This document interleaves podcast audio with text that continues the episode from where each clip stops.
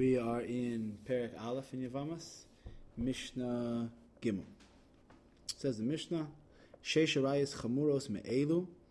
Um, on top of these 15 arayas that we saw in the first Mishnah, there are six other forbidden relationships which are more stringent, more chamur. Mibnei shenisuos la'acheri. We see because they are able to marry other people. Tzaroseya mutaros. So since they're married to somebody who is not a brother, so therefore the co-wives are permissible to that brother. What are those six relationships? Imo, ve'eshes aviv, ve'achos aviv, achoso me'aviv, ve'eshes ache aviv, ve'eshes achiv me'aviv. His mother, the wife of his father, the um, sister of his father, and his sister from his father, his paternal sister, and Ve'eshes Ache Aviv is the wife of his uncle, of his brother's, his father's brother. Ve'eshes Achiv Me'aviv is the wife of his paternal brother. Um, all of those women um, will be more strict. What's the stringency over here? There's two ways to explain it. Um, one is explained in the Bartenura that they can't marry they can't marry the brother. Since all of these are paternal relationships, in a Yibum relationship between Shimon and Ruvain, they have to be paternal brothers. Therefore, just like any of these six women will be forbidden to Ruvain, she'll also be forbidden to Shimon. So that itself is the chumrah. She'll never be able to marry the brother. Um, the Rambam explains it slightly differently that um, even if they did so, meaning even if Shimon did marry one of these women who was usher to him, if he did that, he did it be'isr, and the kedushin is not tofsin. There is the kedushin, the marriage is not a good marriage. Anytime a person marries a woman who is an isser kares to him, um, has a is forbidden to him at the level of being usher with the punishment of kares. So that kedushin is not good. It doesn't take effect. Therefore, when the brother Shimon, let's say, who married this woman be'isr, um, he dies. So the other wife, the co-wife, will, yes, be able to do Yibum or Chalitza because she will actually halachically not be seen as having been a co wife at all since the first marriage didn't take effect at all.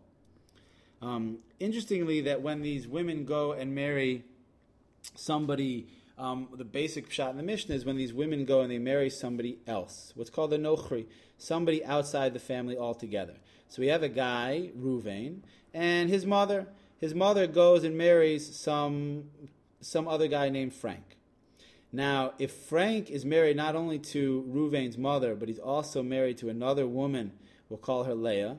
So when Frank dies, Ruvain can completely marry Leah. There's no problem that Leah happened to have been a co-wife with his mother. The chiddush that we saw was only a chiddush in the context of Yibum.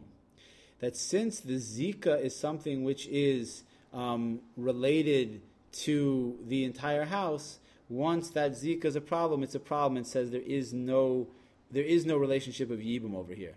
When a when when when a woman who is one of the um, Asa women, one of these fifteen Asa women from the first Mishnah, goes and marries Ruvain's brother Shimon, so she is an, herself has her own identity of being Asa as an Eshes Ach, as the wife of his sister. The only way, the, sorry, the wife of his brother, the only way to matir that woman is through Yibum. When her co-wife happens to not be able to do Yibum because she's one of these 15 women, so therefore there's no Yibum for the whole household. And therefore she is stuck in her state of being Eshes Ach. But when um, this relationship, let's say Ruvain's mother goes and marries Frank, so the co-wife has no inherent problem of any Isser of herself that she has to matir of if she, if Frank dies and she wants to go then marry Ruvain, and just the very fact that she was a co-wife with um, Ruvain's mother is meaningless. Um, Mishnah Daled says the Mishnah Beis Shammai matirin atzaros laachim ubeis Hillel osrim. All of this halacha that we've learned in the first perek that by the tzara um, is a dispute between Beis Shammai and Beis Hillel. So everything we've learned until now is all Beis Hillel. Beis Shammai only says that the actual heir of a woman is forbidden to do Yibum, but the co-wife is permissible to do Yibum. So again, if we have Shimon and Ruvain, and Shimon is married to Ruvain's daughter, Rachel, and he's also married to another woman named Leah. So, and then Shimon dies without any children, and we have a Yibum situation. According to, according to, um, according to Beis Hillel, the halachas as we learn, both of those women are usher to Ruvain. They're like an Eshes Ach, and um, they are never allowed to marry Ruvain. They can't do Yibum. The whole thing is pushed off. They don't do Yibum. They don't do Chalitza. By Beis Shammai, only the woman Rachel, who was the daughter of Ruvain, is out, and she doesn't have a mitzvah of Yibum or Chalitza, but her co-wife does.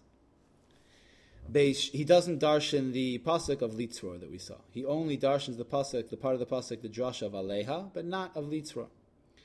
Beis Shammai um, chaltzu. So what happens if there was a chalitza from this woman?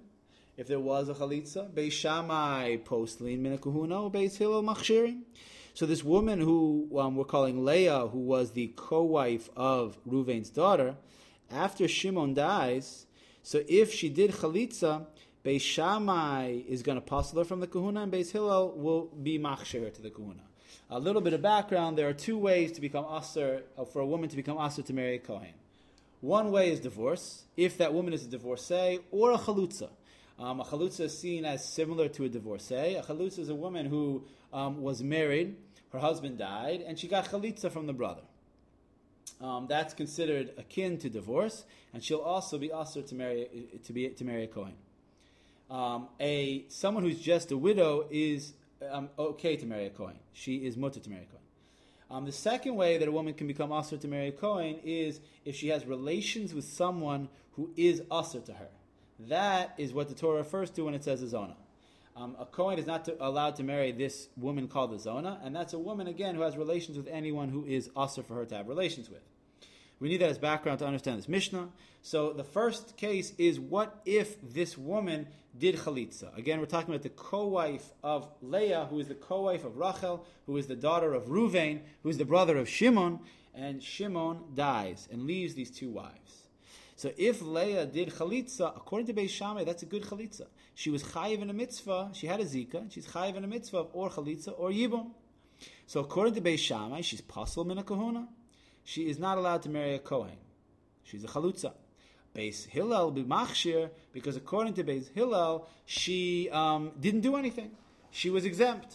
So if she's exempt, it's like any woman comes along and does a ceremony of chalitza. So um, most she can do is win an Academy Award. Nisyabmu Beis Shammai machshirin. What if they did yibum? Um, and now we're talking about um, again the co-wife Leah. So Beis Shammai will be machsher her to the kahuna. Over there, that was perfectly kosher. According to Beis Shammai, who doesn't darshan the pasuk of Litzror, co-wives of Arias are mutter, they're chayiv in yibum or chalitza, they have a zika.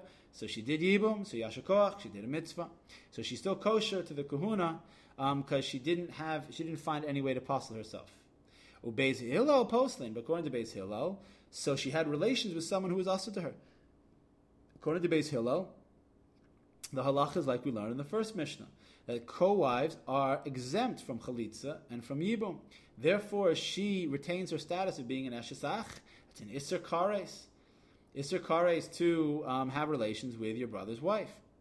So even after the brother's gone from the world, as long as it's not in the context of yibum. Over here, there's no context of yibum. So since there's no context of yibum, she just had relations with someone who was also to her. Beis Hillel will therefore apostle her to ever marry a kohen. Says the Mishnah, Afal she'elu osrim ve'elu matirin. Even though it's the case that Beis Hillel and Beis Shammai disagreed over here, and one community ushered and one community matir, Elu postlin ve'elu machshirim. One community would puzzle the woman, one community would machshir the woman. They had a disagreement about this halacha. Lo nimnu Beis Shammai melisa nashim Beis Hillel. Beis Shammai did not refrain from marrying women from um, the camp of Beis Hillel, below Beis Hillel and Beis Shammai. They didn't um, refrain from marrying each other's um, daughters and women who were from their different communities. Um, this would be a big problem because, according to um, Beis Hillel, any woman who did this type of a yibum which Beis Shammai matir, according to Beis Hillel, so the, the whoever was born from that relationship is a mamzer. Because a mamzer is anyone who's born of a relationship with an Isser Kares involved in it. And there is, uh, here, according to Beis Hillel, an Isser Kares involved because there was no Yibum, there was no Chalitza, they were Potter because she was a Tsara, a co-wife of an Erva, and therefore she remains her status of Eshes Ach. Eshes Ach is an Isser Kares. So therefore, she, um, the, ch- the children which come out from that union, according to Beis Shammai, they're, they're, they're perfectly good Jews. They're no, there's no, there's no mamzer, there's no mamzeros going on. They're allowed to marry whoever they want. According to Beis, according to Beis, um, according to Beis Hillel, they're mamzerim. They can't marry whoever they want. They have all of the surim of a mamzer. Um, but still, they would marry each other's women from each other's communities. Um, the Gemara explains that what this means. The Rashi, the Bartenura explain that what this means is not that they would marry those women, but rather they trusted each other's communities to tell them which women were born of such a relationship. The women in Beis Shammai, for example, who were born in such a relationship were kosher to marry inside the Beis Shammai community because according to them they weren't mamzerim, but according to Beis Hillel they were aser. It doesn't mean those women would go and Beis Hillel people would go and marry those women. No, chas v'shalom, those women for them were mamzeros. But it means that they trusted Beis Shammai to tell them which women those were and respect the fact that they paskin differently. V'lo Beis Hillel, um, kol hataharos v'hatumos shayu elu matarin ve'elu matmein. Similarly, they have disagreements about kalim, about vessels, which ones are tame and which ones are tahor, which ones are impure and which ones are pure. Um, even though they had disagreements about that, lo nimnu osin taharos elu agabe elu, still they would not refrain from borrowing or lending each other's vessels to each other, to the different communities. And again, not to say that either community would use what they consider to be a tame vessel, but rather they would um, have full confidence to rely on the other community to tell them which of the vessels would be impure according to their own halacha and respect the fact that um, each community paskind on a given issue differently. Uh, that is the end of the first paragraph.